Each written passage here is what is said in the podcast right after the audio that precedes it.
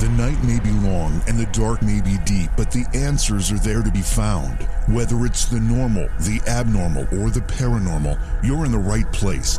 Let's go beyond reality. Good evening, good morning, welcome everyone. It's Beyond Reality Radio. I'm JV Johnson. Welcome to the program. Why, why when I turn the microphone, all, all of a sudden there's a I don't know if it's a fruit fly or it's something floating in my eye. I don't know, but welcome to the show. Um, we have a very, very uh, interesting show for you tonight uh, in many, many ways, in fact. Um, and I'm going to get into some of those ways. Uh, but we're going to be talking about 9 11, the attacks of 9 11. There are a lot of people who believe and present a lot of evidence, some of it compelling, that uh, the 9 11 attacks, particularly the uh, destruction of the World Trade Center buildings, uh, the two towers plus seven World Trade Center, um, were actually demolitions, not as a result of planes crashing into those two towers. Um, we all remember, if we were alive 18 years ago, what we were doing when we heard about those planes hitting the World Trade the World Trade Center towers. In fact, my mother was a, an operator for uh, Verizon. I think it may even have been NYNEX at the time. I don't remember when they changed their name. Um, and she was uh, on station, and her uh, area code uh, of service was the World Trade Center area code. Uh, I guess it's two one two, and um, all of a sudden, her you know her station got flooded with people calling to get information. Um, about uh, reaching people in those towers, and uh, they, you know, they would say they're, you know, they'd be hysterical. And they, my mother's telling me this that, um, you know, that a plane hit the tower and they needed to get a hold of somebody. Uh, so a few minutes after uh, that started, she actually called me. I was working at um, the radio station I owned at the time, well, one of the ones I owned. And she told me what had happened, that a plane hit the tower. And of course, like everybody else, you hear that and you think, oh, a Cessna clipped, you know, clipped the side of a building. We've seen that before. Um, and it wasn't until that second plane hit and that news spread that everybody realized what was going on. Nearly 3,000 people died that day on the uh, attacks in the World Trade Center, the, uh, the field in Pennsylvania, and of course the attack on the Pentagon. Prior to that, other than the Civil War, uh, Pearl Harbor had been the deadliest day from any type of uh, enemy action in U.S. history, and 2,996 people, excuse me, 2,403, 2,403 people died at Pearl Harbor. Um, so this figure of 2,996 deaths plus 6,000 injuries um, exceeded that by a significant margin. It really set a tone that uh, we still are experiencing today. It changed everything that day. I remember what I was doing. I remember as soon as that second plane hit the radio station I was at, we turned on a television and then we just sat and watched in disbelief as the events unfolded throughout the day. But one of the results, if you can look at things in, a, in some kind of a positive light of that day was that uh, afterward, uh, the country came together. I mean, we know today how divided we are, and we weren't quite as divided prior to 2000, um, September 11th, 2001, but we were a divided nation at that point. There was a lot of political turmoil and civil turmoil. And that event made us come together as a nation. And then we worked together as a nation to try to um, make sure this never happened again. It only took a few years after that event uh, that uh, we started to fracture again. I guess that's the nature of a democracy. Um, but in addition to that, some theories started to surface about these attacks and whether or not we were being told the truth. And many, many people still believe we are not being told the truth. One of the people that disputes some of those ideas is a gentleman by the name of Eddie Current. And Eddie is going to be our guest tonight.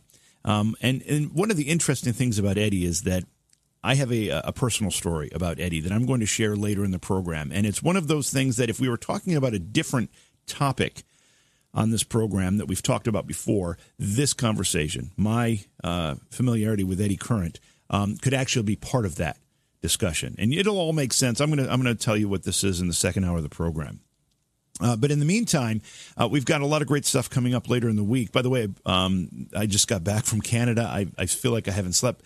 Loved the folks in Edmonton. What a great group of people. I was at a convention there. And I have to say, um, throughout my entire travels throughout Canada over the last five days, um, I've never met a kinder, um, more um, humble group of people in my life. I was really, really impressed. Props to you, Canada. You guys are some wonderful people.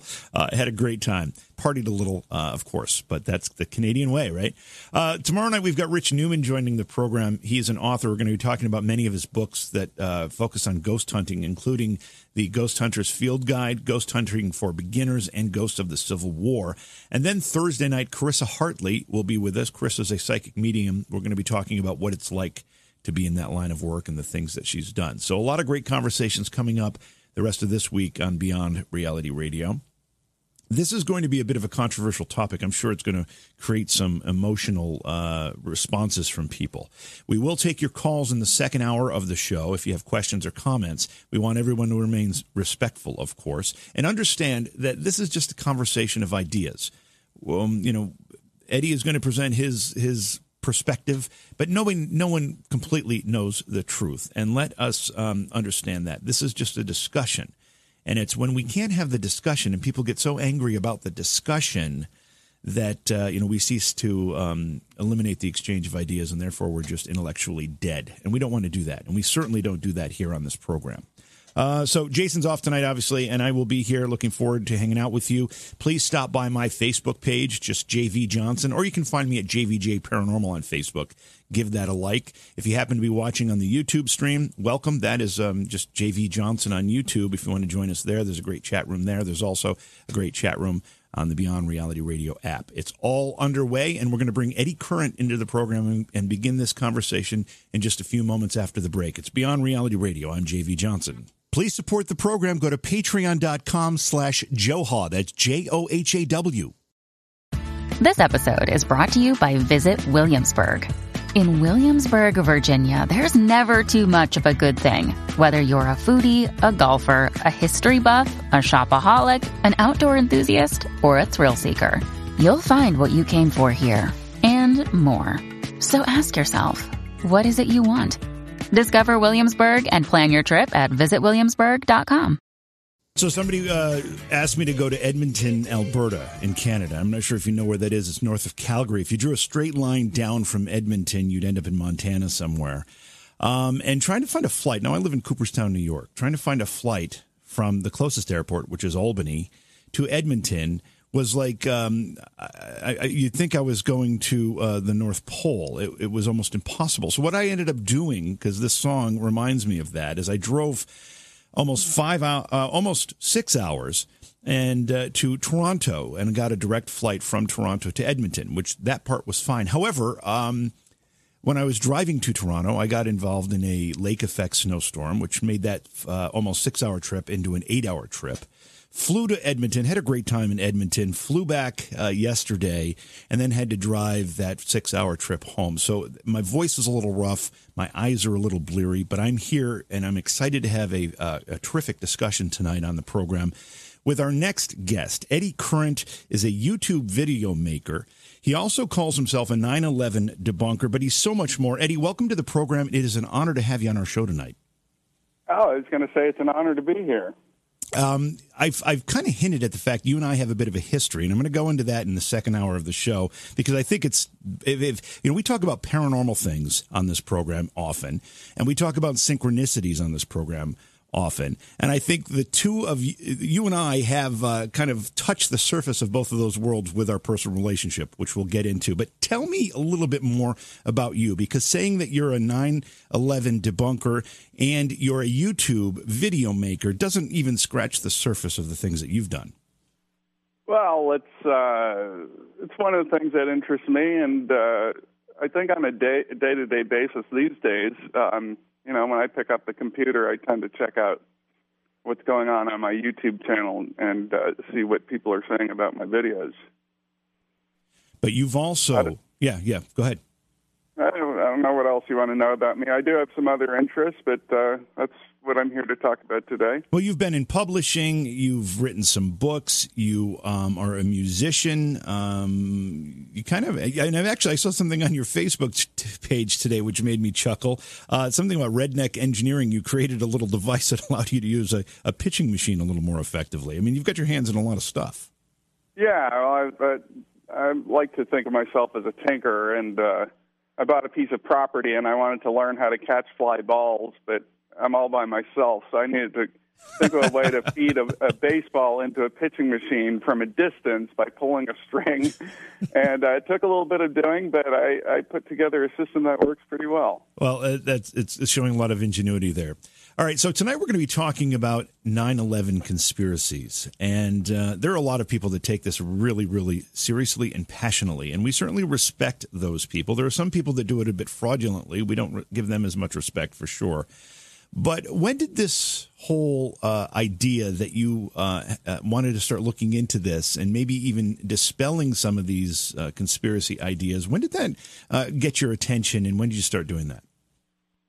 Uh, I would guess that, like most people, you know, we saw the World Trade Center get attacked and the Twin Towers collapsing, and um, we just kind of accepted that planes hit the buildings and there was a huge fire, and the combination of the fire and the structural damage caused them to collapse.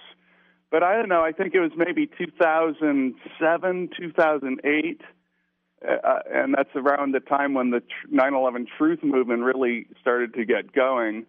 Uh, I don't know where it was, but I saw something about Building Seven, Seven World Trade Center, uh, which some people call the third tower, and that also collapsed due to fire. It was 47 stories tall, so not quite half the height of the twin towers, but really up there. And uh, I read a, a web page explaining why uh, this couldn't have happened because of fire, according to um, a mechanical engineer or so, something of that sort.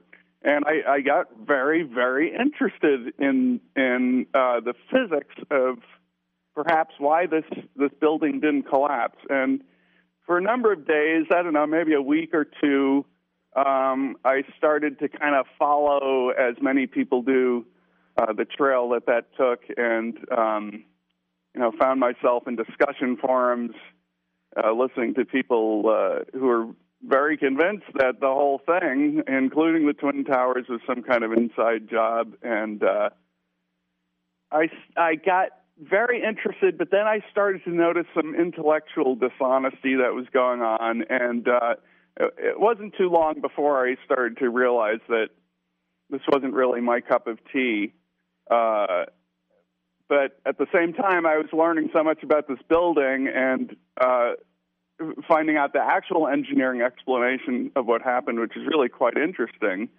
And uh, I started to fight back a little bit. I, I suppose I suffered a little bit of guilt that I was kind of drawn into it and I would say, suckered into it in, in a way because there is a lot of intellectual dishonesty.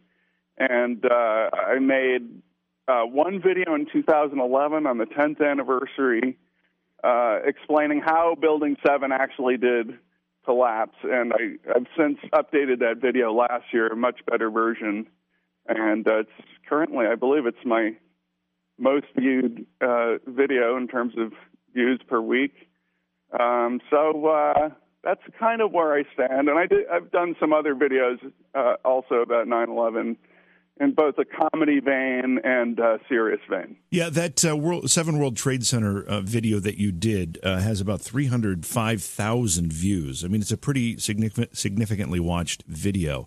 Um, and we're going to get into exactly what that is. As you were uh, starting to debunk some of these things and present uh, counter what, arguments to them and actually scientifically based arguments to them. were you getting some ire? Were you getting some angry reactions to, from those folks?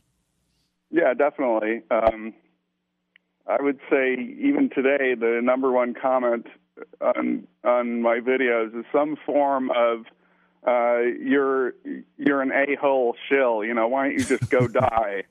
uh, people are not too polite. But you know, as you said in your introduction, there's a, a wide range, and some people are very serious about it. Some people are quite knowledgeable about it. But in my experience, I would say about 75%, uh, maybe 90% are, are people who just kind of repeat what they've heard, and they don't. I, to me, they don't think about it very much, and they don't follow certain things to see where they lead and. Uh, and things like that. We've got about a minute before we have to jump to break here. Do you find, as a whole, and maybe it's impossible to generalize, that this group of people who present these arguments, and as you said, many of them are just echo chambers for what other people have said, do you find that they're less interested in the truth than they are in just proving what their particular uh, idea is or their stance on this? Yeah, certainly, absolutely. I mean, I can't, I can't say yes enough. Uh, they, you know, they're cherry pickers. They look for for certain evidence that supports their beliefs, and uh, they just ignore everything else. Now, in fairness, they would say the same thing about me, but I've kind of been around the bend, as I said, or around the block, and uh, I've kind of seen, seen things from both sides. So I feel like I have a slightly better perspective on that. And uh, what could the gain possibly be if they're trying to convince folks that uh, their version of events is the accurate one, but there's evidence that disputes that? Um, what do they have to gain? Are they looking for YouTube fame? What is it? Uh, I think that to a great extent, it's just uh, investment. The, the, amount of time that they've invested, and the deeper that they get into it, and uh, the more they convince themselves that they're right for some people, it becomes very difficult to, to turn around and say, you know what, I've been wrong all this time. I, I think it takes a certain kind of strength. Fortunately, like I said, I was only into it for a week or two, so it didn't didn't t- it require all that much strength for for me to have. But I think you know, if you've been doing this for a year or five years or more, uh, it's really hard to say that you made a mistake and wasted all all this time. Uh, swing by the YouTube page. Get uh, click the subscription or the subscribe link on that page. We're working hard to build those numbers. It's just youtube.com slash C slash JV Johnson. A lot of great stuff there, including um, versions of this program that include some video and stuff. So you'll enjoy that.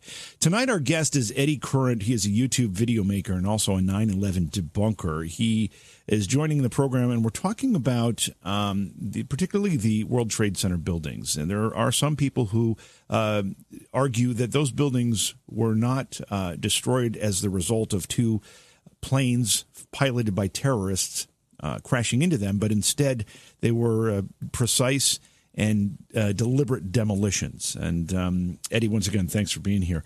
Um, let's go through some of the more uh, notorious conspiracy theories about uh, what happened on that day in September of 2001?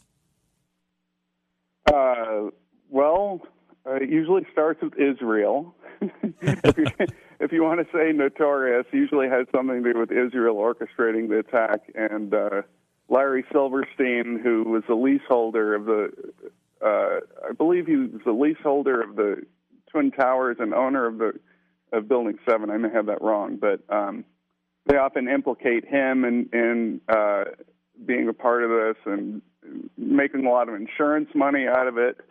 So you know it touches on your your usual anti-Semitic tropes. Um, those are uh, also the, that the New York Fire Department was in on it because there's an awful lot of uh, eyewitness testimony from firefighters that kind of uh, does not support the demolition theory. So some of the really more notorious claims are that the NYTD sacrificed their own. I, I mean, I'm sorry, the FDNY sacrificed their own in uh, allowing 130, some of them, to die in this disaster. You know, it's um, it's really, really difficult to think that anybody could be uh, so, I guess evil is the word, uh, to allow 3,000 people, nearly 3,000 people, to meet such a horrible fate for insurance money. I mean, I know there are bad people in the world, but even that alone um, is a very, very difficult pill to swallow. Yeah, I would agree with you. Um, these theories that started to surface that uh, the official account of events was not the uh, accurate account of events, when did they start to surface? I think there was a book in 2003 or maybe it was 2002 uh, written by a French author, and it was in French, and uh, I think maybe it was translated. Um, I'm not really sure how uh, English speaking people got a hold of it. But um, really, you could argue that it started uh, on September 11th because you know there are a few audio clips of, for example, Dan Rather when Seven World Trade Center collapsed. They showed, and this is 5:20 in the evening. They showed video of it, and Dan Rather said, "You know, it looks exactly like those buildings that that are intentionally imploded by uh, demolished by implosion." And uh, I think that kind of grabbed some people, and you know, you hear them repeat the Dan Rather quote even today, although uh, you know he was just describing what something looked like, and quite frankly, a lot of these theories are based on what the things very superficially look like, and uh, people kind of take that idea and go and run and try to confirm that what they think that they saw is actually what they saw. You call a lot of these folks conspiracy believers instead of what I guess the common term would be is conspiracy theorists. Why do you do That's that? Correct. Yeah, why, why do you do it that way? Uh, because they never have a theory, for one thing. Uh, you know, you could say that the moon landing hoaxers are conspiracy theorists because, you know, they talk about Stanley Kubrick. And certainly, if you go back to JFK, uh, and the grassy knoll, you know, there are actual conspiracy theories of what actually happened to JFK, which is not the single shooter theory. But when it comes to 9 11, uh, you know, they kind of vaguely say that it was demolition, but, but they can't explain so many things like how three busy working office buildings were rigged for demolition, which, you know, takes weeks or months, and these would be even uh, seven trade World Trade Center alone, which is 47 stories tall, would be 50 percent bigger than the tallest building ever demolished, which is 30 stories.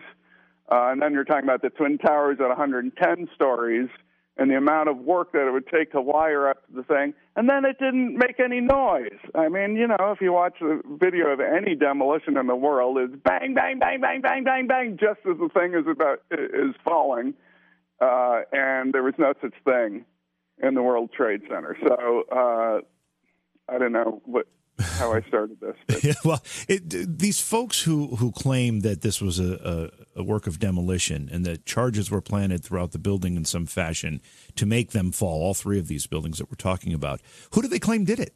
Who, who was who was who planted these charges and and, what, and I know we talked about a few uh, ideas, but w- was this the federal government putting these charges in these buildings? Variously, it could be the federal government. Um, it could be a shadow government of some co- kind, or a new world order kind of organization that's just shadowy and we don't really know much about. Therefore, you know they're highly suspicious, aren't they? Uh, or you know, the most common thing is I don't know. I don't know who did it, but I do know that the official story is wrong. See, so uh, that's what you call just asking questions or JAQing off. You know, um, you don't pronounce it that way, but um, they're just asking questions. Uh, you know, I don't know who did it. I'm just asking questions. It's it's a very slippery way to get out of the fact that you actually don't have a theory you're just it, it, because it's so much easier to, to bring up inconsistencies in a theory that already exists than it is to come up with a coherent theory of your own where all of the pieces fit together. And so far, nobody, absolutely nobody, has done that. Uh, Eddie, you've uh, talked about and actually made a video about Occam's razor. Tell us what that principle is and how it applies uh, to what we're talking about tonight. Yeah, uh, it, it's often described, for example, in the movie Contact. Uh, the popular way to to describe Occam's razor is that the simplest explanation is most likely the right one. But that's it's misleading because you know the idea of what's simpler is uh, very subjective. So if you want to look at it slightly more rigorously, it's it's the explanation with the fewest independent conditions and coordinated uh, complications that go into an explanation. Uh, the one with the fewest number of those is most likely correct. So, for example, if we're having a big thunderstorm, I know there was uh, some crackling on there. I don't know if there still is. Um, no, it sounds, good. Is, sounds okay now. Thunderstorm. Yeah, it sounds okay now, Eddie. Okay, good. Um, what was I just saying? We're going to we're going to apply Occam's razor to. Uh, oh yeah, yeah, yeah. Uh, so, for example, in in uh, the collapse of the World Trade Center, we have fire, we have structural damage. Those are two things that were directly observed. And the prevailing theory is that the fire and the structural damage combined to cause the collapses. Now, if you want to attach other conditions that the buildings were rigged for demolition and that there were all of these people who kept quiet about it before and during and after and there was some kind of also some kind of technology to keep the the explosions quiet or there was some use of some exotic accelerant involved so that the explosives didn't have to be quite so loud. Well each of those things is an independent condition that's necessary in order for the thing to have been demolished. And that's on top of the fire and the damage that's already observed. So th- that theory is much more complicated has many more independent conditions and you that doesn't mean that it's not correct, but in order to consider it and give it uh, any due consideration, all of those extra complications have to have evidence backing them up, and the evidence has to be commensurate with their strength. So if it's an extraordinary claim that uh, a 110 story office building was secretly rigged for demolition, well, you need extraordinary evidence to back up that claim plus all of the other claims. And then maybe we could consider that uh, it's possibly correct. So, you know, in my mind, Occam's razor says that it's vanishingly unlikely that the buildings were rigged up for demolition. And just so folks know, maybe they haven't heard of this concept before Occam's razor. This is something that's been around for a long time. This isn't a new that's idea. Right. Yeah, this is, and it's just, it's just, it's something that's applied to uh, situations like that to try to come up with what would be the most likely answer. And and again, it's the one that has the least number of conditions that would require. Uh, uh I don't know. Get, explain that part again for me, Eddie. Uh, you still there? yes, yeah. I am. Uh, it, it's the, the fewest number of independent, coordinated things that are necessary in order for the explanation to be true. So, for example, I have a video uh, on my YouTube channel about coming home and finding that your cat's bowl has been moved. Uh, one explanation is the cat was just licking the bowl. It was empty, and the cat was licking the bowl, and it got moved across the room. Or you could come up with a competing explanation that somebody broke into the house and moved the bowl. Well, that's a rather extraordinary claim. So, do you have evidence that somebody broke into the house? No, then it's probably more likely that the cat just licked the bowl across the room because uh, it would be a necessary complication of your theory that somebody broke into the house if you think that somebody moved the bowl. And you look for evidence for that, and if there is no evidence, you ha- kind of have to favor the simpler explanation, which is the cat just licked the bowl across the room. Um, Eddie, uh, we've got about uh, five minutes here in this segment, and I want to talk about the idea that is is uh, used in many of these conspiracy discussions that a steel building, as uh, the World Trade Center buildings were, can't collapse from a simple fire, whether it's created by jet fuel or not. Um, and clearly, those buildings coming down couldn't have been a result of the planes flying into them. Let's talk about that idea for a sec. Okay. Well, it's uh, actually kind of simple. Um, there are many, many buildings made of steel that have collapsed in fires before uh, low rises, medium rises. Uh, the thing that was unique about 9 11 is that Seven World Trade Center in particular, which was not struck by a plane, was the first building over 20 stories to collapse due to a fire. And uh, the National Inve- uh, Institute of Sci- uh, Standards and Technology that investigated uh, the, the, collapses of all three buildings made a statement that it was the first time that a steel, a tall steel building, which is a building over 20 stories, had collapsed due to fire, and they think it was primarily due to fire.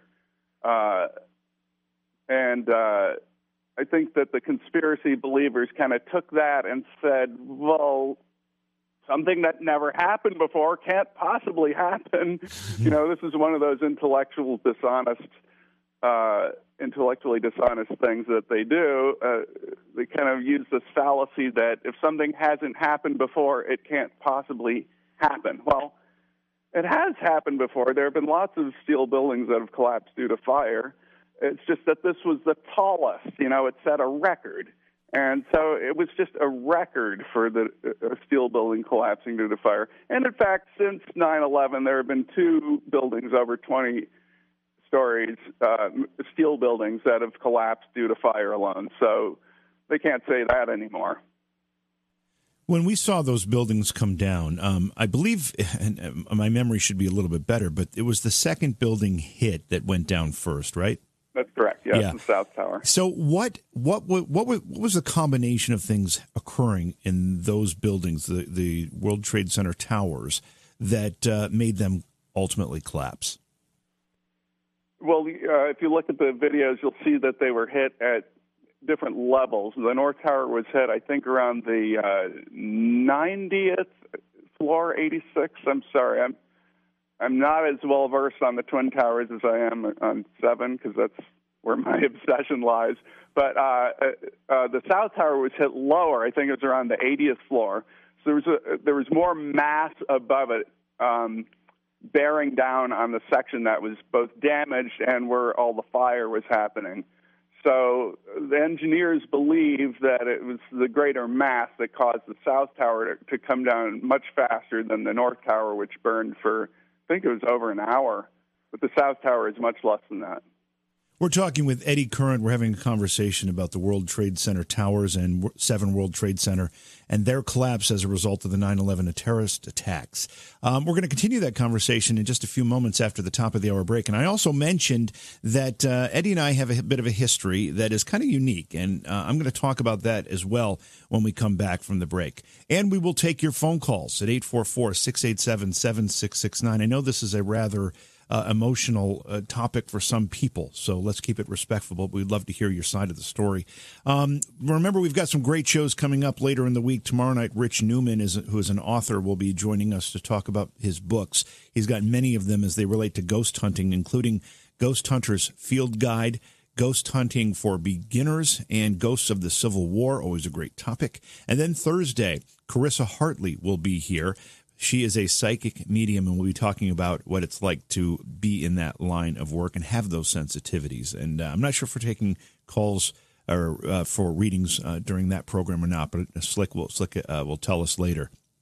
So once again, the number is 844-687-7669. We will be taking your calls uh, as we continue this discussion. It's Beyond Reality Radio. I'm JV. We've got a lot more of this program to go, so don't go away. Looking for our guest's book? Go to amazon.com slash shop slash JVJ Taps. It's Beyond Reality Radio. I'm JV Johnson. Thanks for being with me here tonight. Thank you to all the radio stations carrying this program around the country. It is because of them that we can actually be here. Also, thank you to everybody who listens to this as a download after the fact. I know uh, people pull it down as a podcast um, after we edit it and put it up the next day.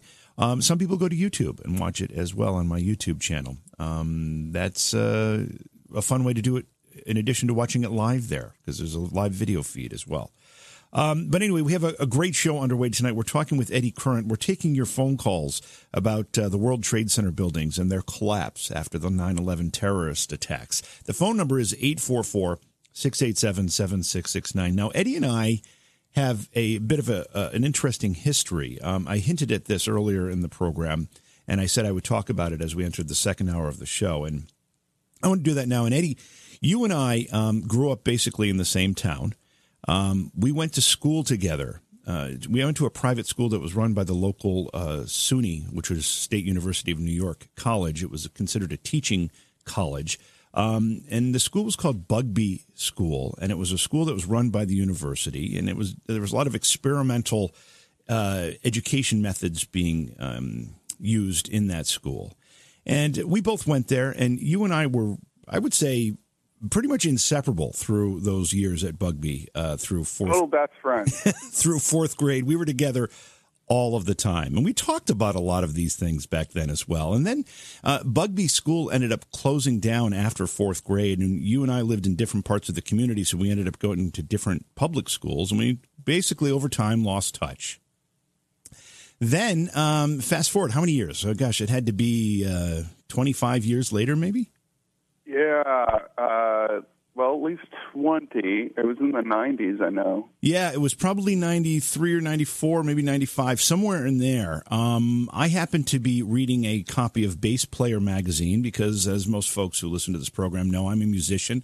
I play bass, and I um, had I was in the magazine business at that time. I had left radio for a while. I started a company that was representing publishers to be their ad sales force, and I'm looking at Bass Player magazine. And as, as somebody who sells ads always does, they look at the masthead to see who works at the magazine and who's handling the advertising. And I happened to see a name there that I recognized, and it's a unique unique spelling of that name. And I thought, could this be the same guy I went to elementary school with? He was my best friend and we just lost touch. Could it be the same guy? So I sent an email to you, Eddie, and sure enough, you were the same Eddie that I went to elementary school with. and I thought, wow, this is pretty amazing. We were best friends through fourth grade, and then here we are both in the magazine business and not just the magazine business but we're both bass players um, yeah. which was kind of cool and it turns out you were going to be you were living i think um, in san francisco area at the time um, and you were going to be visiting um, the East, and and we got together and we hung out. And during that hangout, we found out not only uh, were we both musicians, bass players, enjoyed uh, reading bass players uh, ma- or bass player magazine, and you wrote for it um, and edited it. Uh, but we loved the Beatles, and we loved Jesus Christ Superstar was our favorite uh, uh, show. we all these things started ticking off that we had in common, and then. Fast forward another, let's see, where had to be, what, we're looking at another 20 years uh, maybe 25. Yeah. Right, and now we're on the same radio show talking about the same topic. I, it's it's pretty cool. We talk about these type of synergies uh, and, and and on this program uh, in different forms, and I just find it to be a fascinating story, Eddie. That uh, our lives seem to intersect and have so many parallels uh, throughout the course of the of the time that uh, you and I um, lost touch with each other in fourth grade.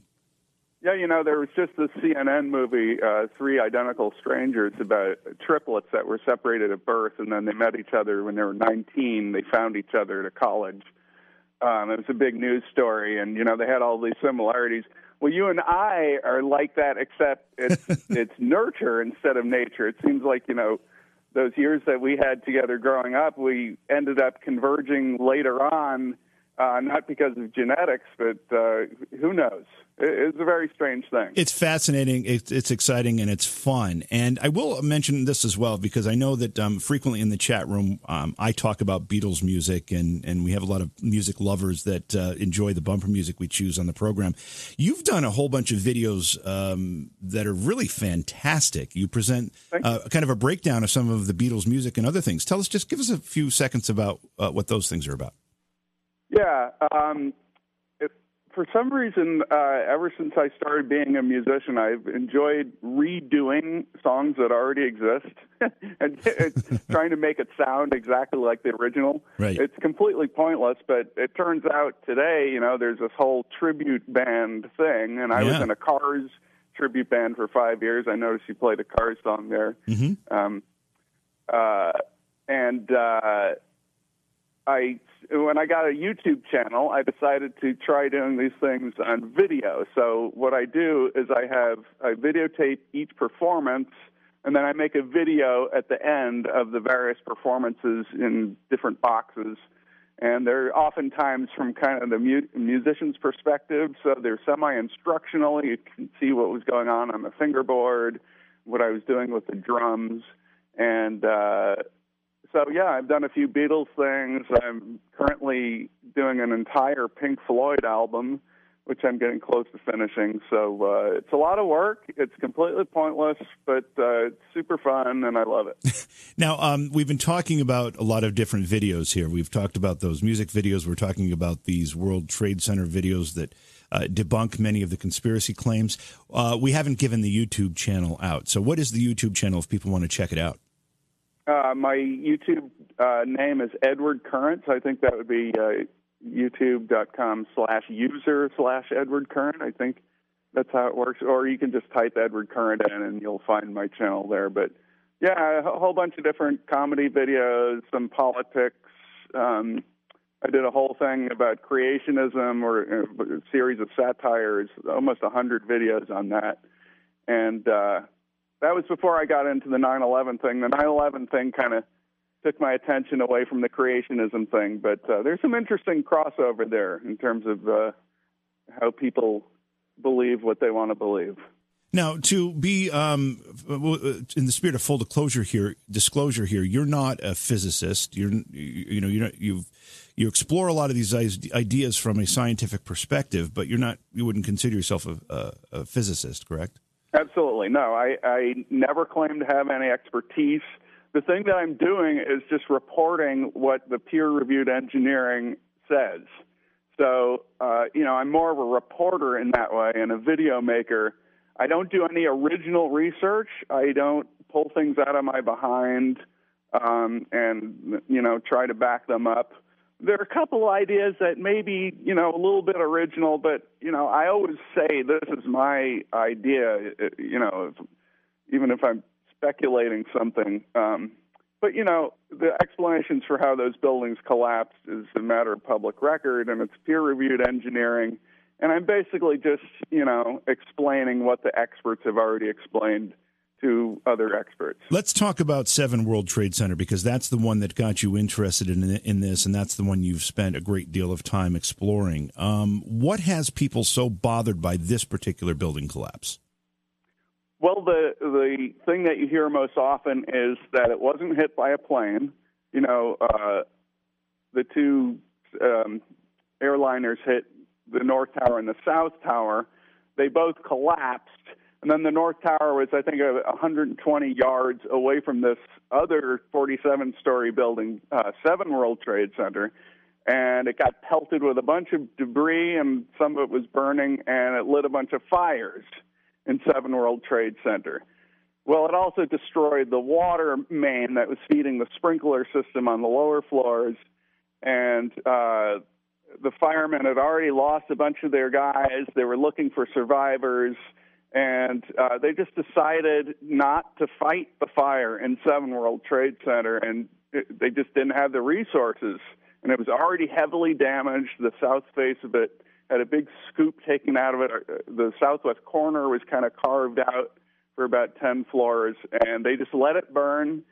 And they predicted that it was going to collapse. This was not a secret. They cleared the perimeter, and they just stood back and they waited for it to collapse. And at 5:20 in the evening, it came down. And it, and the way it came down, it came almost straight down uh, you could only see the top half of it because of the building obstruction. So you didn't see kind of ha- the ending of when it collapsed, when it kind of just fell apart. But you just saw the top of this building come kind of straight down, and it looked like the end of the movie Casino. So I think that lit a lot of people's imaginations like that has got to be a demolition. And I do not believe that it was anything but a demolition. And they kind of go from there. And as you said, Dan Rather even made the comment, and it was as it was happening, um, and the world was watching it. Um, but you've done one of your videos actually actually goes into a lot of detail of as to how it could happen, looked like it looked, uh, which some people interpret as a demolition, but actually wasn't. And can you explain some of the science behind that? Yeah, sure. Um, since the 60s, any tall steel building, and when I say steel, I mean that the main vertical supports are steel only. There's no concrete reinforcing. There may be concrete floor slabs, but in a steel building, all of the weight is borne up by by steel members.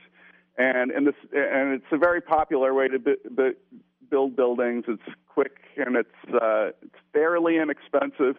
And in the 60s, they started getting away from these kind of rigid box-like structures where the beams are all evenly spaced, and they started to spread out the the the vertical columns to the exterior and move a bunch of the columns to the interiors so that you'd have all of this open floor space. And the Twin Towers are, are a perfect example of this.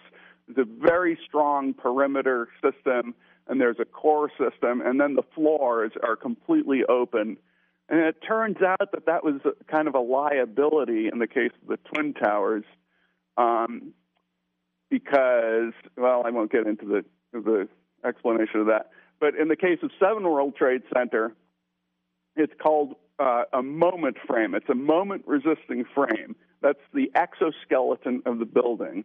And uh, the columns and the beams that form the exoskeleton are very rigidly tied together to resist uh, lateral forces such as wind.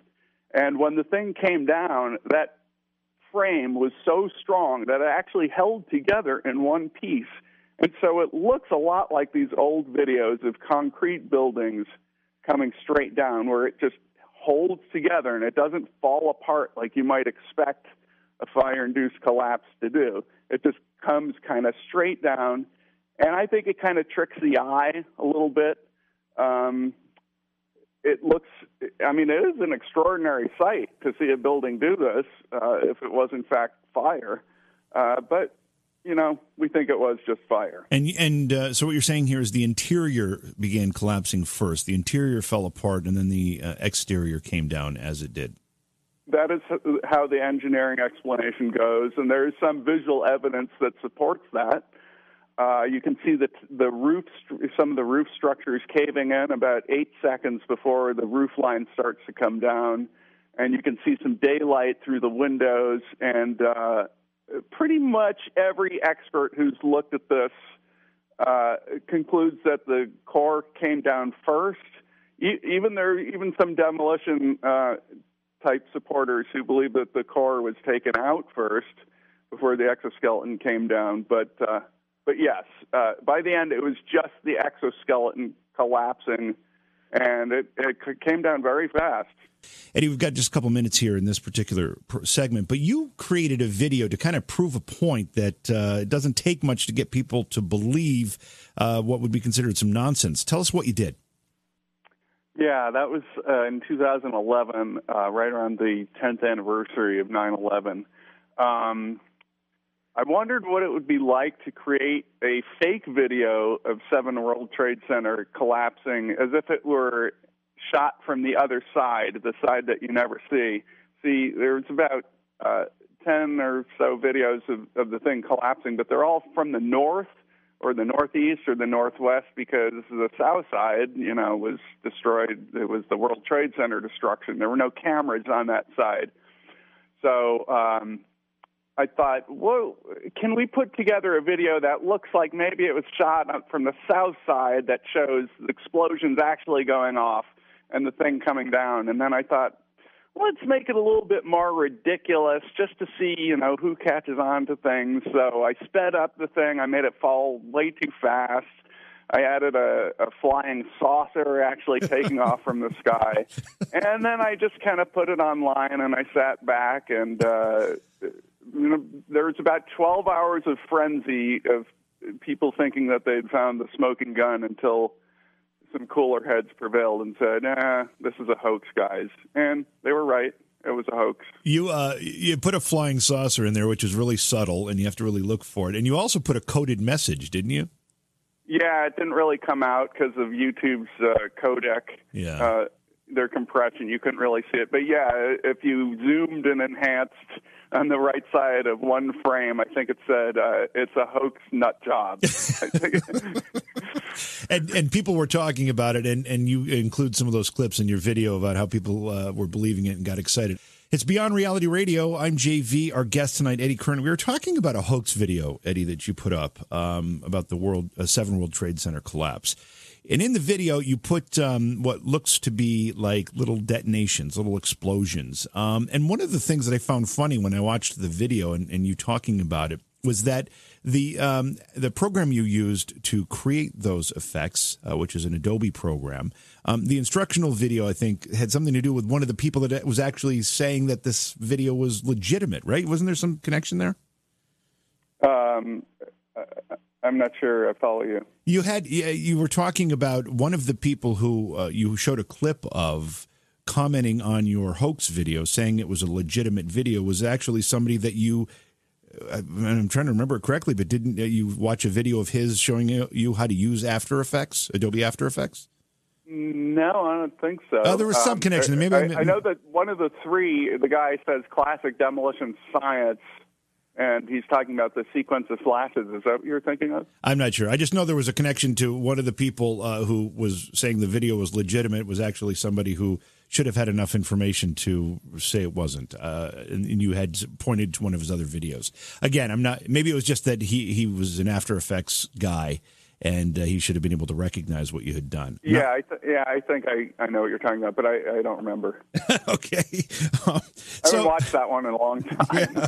Um, what is it uh, about people that just continue to ignore the science of this? I mean, when you break this down to basic physics, uh, it starts to make sense the way it should. Um, but the folks that want to argue the other side will just stop before they cross that line. They have their own science. Um, there's a friend of mine, a former colleague, who you know I worked at bass player and he worked at guitar player. Very intelligent guy, very very sharp. But I found out that he's uh, a demolition believer, and especially in, with regard to Seven World Trade Center. I don't know how I found this out, but um, and uh, he says that the, that the physics is on his side. And I think he's one of the things he said is, "I don't make up the laws of nature; I just enforce them." So uh, one of the things that they claim is that it's physically impossible for the building to have experienced a free fall acceleration as it did through a, a distance of about 90 feet um, without all of the columns being taken out from underneath artificially. They had to have been blasted away, these people claim, in order for the building to have this free fall acceleration for a period of two and a quarter seconds. But uh, it's just not true. You don't you don't need anything blasted away. It, it's just how it happened. What, uh, does this work continue for, for you? Are you continuing to investigate this stuff? Yeah, in fact, um, I would like. It, it seems a little crazy, you know, because I am kind of obsessed, and it's such a, a small number of people who talk about this online. You know, in the grand scheme of things, when you compare it to something like politics, um, or even flat Earth, which is very popular for some reason. Yeah. It's a very small subset, but you know, it's something that I do know about. And I was thinking of, of doing a video explaining this free fall business. I mean, it's there's quite a bit of science to how something can actually experience free fall, even though there is a bit of resistance underneath it. And I've done some experiments. Um, I'd like to get into uh, some simulation programs where I can actually build, you know, a, a 47-story box and see how it would behave under certain conditions. So yeah, I would definitely say that the work is continuing. Um, we were talking about Occam's razor earlier in our discussion, and uh, again, to simplify, the definition of that is that the simplest uh, explanation is usually the correct explanation. And you uh, actually, uh, I believe, in your video, you kind of tick through many of the things that uh, would have have to, have to have happened, including, you know, a bunch of people that would have had to plant explosives, and those people would have had to keep their mouth shut for all this time. Um, all this time, yeah. And you go through all those things. And as I was reading through that and watching that video, I couldn't help make the same connections to some of the JFK conspiracies. Have you, have you done that exercise? You know, I don't know all that much about the JFK thing. It was, um, but you know, it was before the internet. It was almost before television. Uh, people couldn't communicate and share information the way they did. They would have to buy a book at the bookstore or the library, you know, if they wanted an alternate version of the account of what happened that day. Um, well, I looked but, at, I, I, watched the, you know, your your kind of a bullet list, and and again, the thing that stuck out to me, and this was was when been always been one of my biggest difficulties with accepting some of these JFK explanations is that so many people would have had to be, have been involved. At some point, somebody, it seems, for the money or something, would have stepped forward and said, "Yeah, I was there. This is actually what happened." Yeah, I mean, there are so many things that could have happened. Uh, anybody who wanted to blow the whistle is guaranteed a ten million dollar book deal. Yeah. Um, they could have been coerced they could have told a, a girlfriend while they were drunk, you know, to brag to somebody, or uh, they could be blackmailed. These days, they could be hacked. you know, the Russians could have compromise. Uh, you know, there's so many things that could get people to talk, and yet nobody's talked. You you got to kind of wonder why why that is. Although I must say, somebody on a comment on one of my videos had a, a very interesting idea, which was maybe they just had a meeting of all of the conspirators on the 97th floor of the World Trade Center on September 11th, and that did away with everybody who uh, who was involved. I'm sorry, that's. Uh, that's kind of a tasteless. It's a little tasteless, but boy, it sure it sure uh, does lend itself to those conspiracy theorists or yeah. believers. Um, so, um, as you look at this, I mean, are there other conspiracies that are starting to attract your attention? You said you've got kind of an obsession with this particular one at the moment, but are other things kind of uh, entering your radar that you might tackle as well and take a look at? Well, you know, I, am of course interested in the climate change thing, um, and uh, and also the, the anti-vaccination thing. Quite frankly, those are more complex than than 9/11 and then the physics of 9/11. Uh, I think that's a, a, very clean and easy to understand thing about what was happening to these buildings. When you start getting into climate studies and vaccination studies, I mean, I I, I will completely uh, agree that you know the scientific consensus is on the one side in both of those cases. But quite frankly, it's a little complex and it's sticky, and I don't know if I would want to to get into debating those things because it doesn't have the the very clean, almost mathematical physics that that the the building collapses have.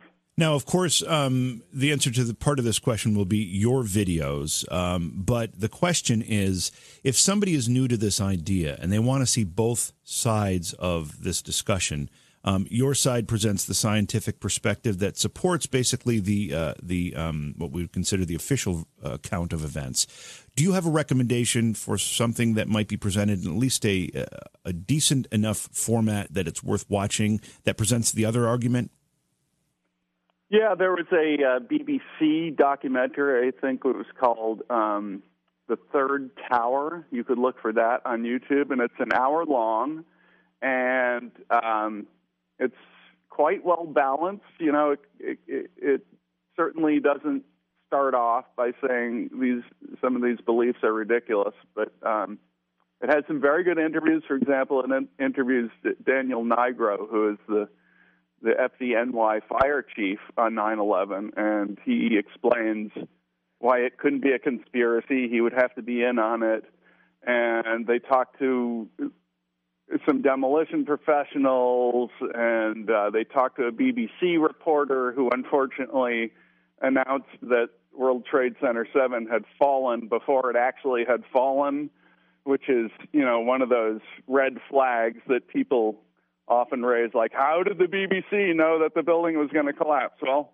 as I said earlier in this program, the the the uh, fire department knew that it was coming down, and they cleared a perimeter. So somehow the word got out that the building was going to collapse, and then Reuters picked up, for some reason, the idea that it had collapsed, and the BBC picked up the Reuters thing, and then the uh, it's just one of those mistakes that was made on an extremely chaotic day. I, I might point out that CNN announced that the Washington Mall was on fire that day, and you know right. that never happened. So right. these things you know, there's crazy misinformation that happens, but it's not evidence of anything.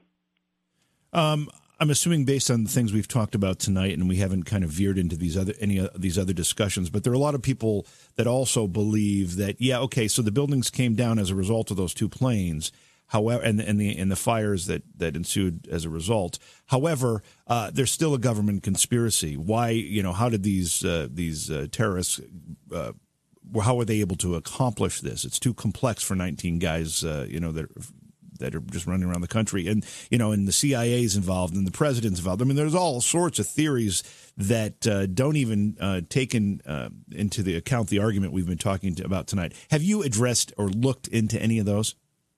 Yeah, you know, uh, people very often will say, you know, they'll bring up things about NORAD and stand downs and um, insur- uh, insurance purchases and stock buys and uh, quite frankly, I'm not interested in all of that human intrigue. You know, the thing that interests me as somebody who's a science enthusiast and a physics enthusiast is just the science and the physics of it. And either it came down due to fire and structural damage alone, or something helped it. You know, it's a yes or no question. Uh, it, they both can't be true, so there has to be an answer. And uh, when you complicate it with all this other human intrigue, it just you know what is the point? It's it's like you know if if, if the police find a dead body, they want to know how did the person die, you know, and then if they find out that he was shot, then they might ask, you know, who could have benefited from the guy dying or whatever. But the first thing they want to know is the physical evidence and the mechanisms involved. And that's really what interests me because you know, if it collapsed due to fire and structural damage, then the other stuff is irrelevant. So you know, I'd rather talk about the fire and the structural damage. Uh, changing topics a little bit, you wrote a book called The Simplest Case Scenario How the Universe May Be Very Different from What We Think. I don't know anything about this book, but the title itself sounds a lot like something we, we would discuss on this program. What's the book about? I think we should have another talk. The, this would be appropriate, wouldn't it? Yeah, I mean, it's way too much to talk about in the remainder of our time, but uh, uh, it's something I spent a great deal looking into, and um, that actually is more of a original research kind of thing. But I won a physics award uh, for an essay that the book is based on, so uh, yeah, it'd be interesting to talk about it. Yeah. Sometime. All right. Well, we'll have to have you back uh, to talk about that. We've got just a couple minutes left, and I want to bring up one other thing. I was telling the story of how you and I uh, have quite a history. And when you ended up coming out east to visit, and we saw each other for the first time in uh, however many years that was, um, over 20, uh, you had just completed uh, uh filming on the uh, TV show, game show Jeopardy. You were a contestant. Right. Yeah, you were a contestant.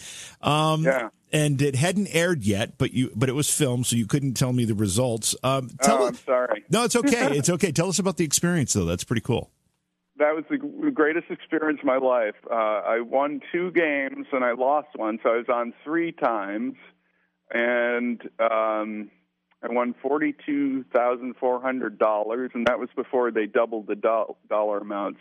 So it was there were actually two really good wins and then one horrible catastrophic loss.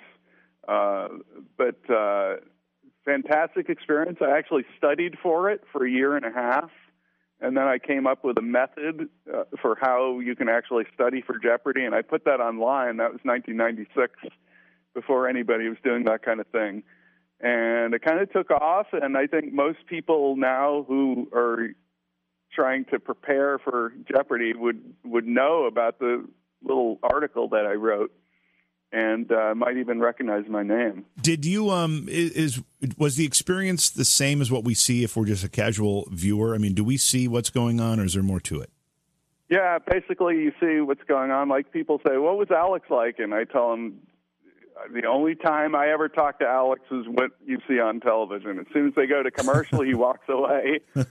Uh, at the end of the show, he comes over and talks to the contestant, but as soon as it's done, he walks away, and it's not like we're hanging out and partying with Alex.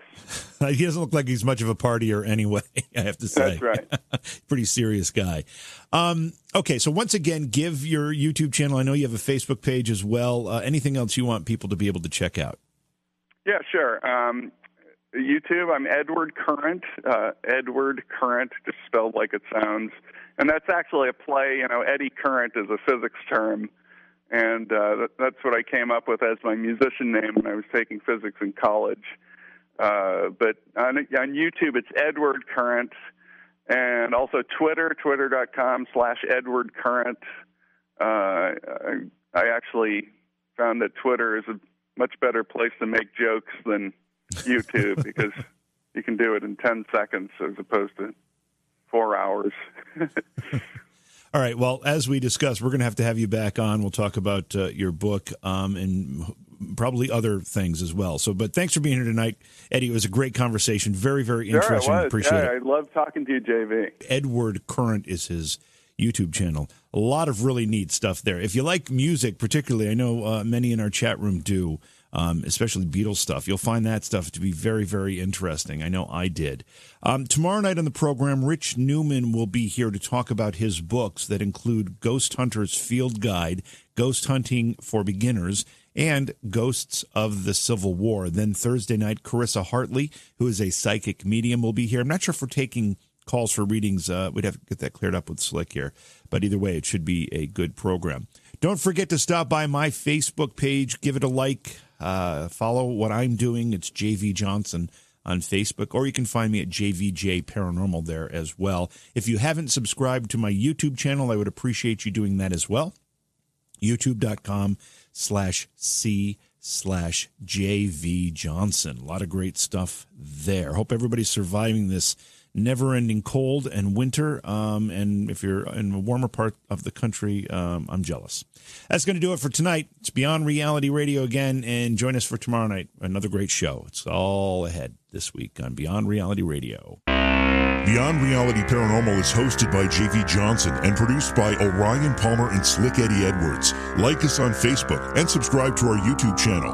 Please consider supporting the program either through your podcast platform, click on the link in the description, or on Patreon at Joha Productions. If you'd like to be a guest on Beyond Reality Paranormal or you have a recommendation for a guest, contact our producer, Slick Eddie Edwards. Eddie is spelled with a Y at slickeddyedwards at gmail.com.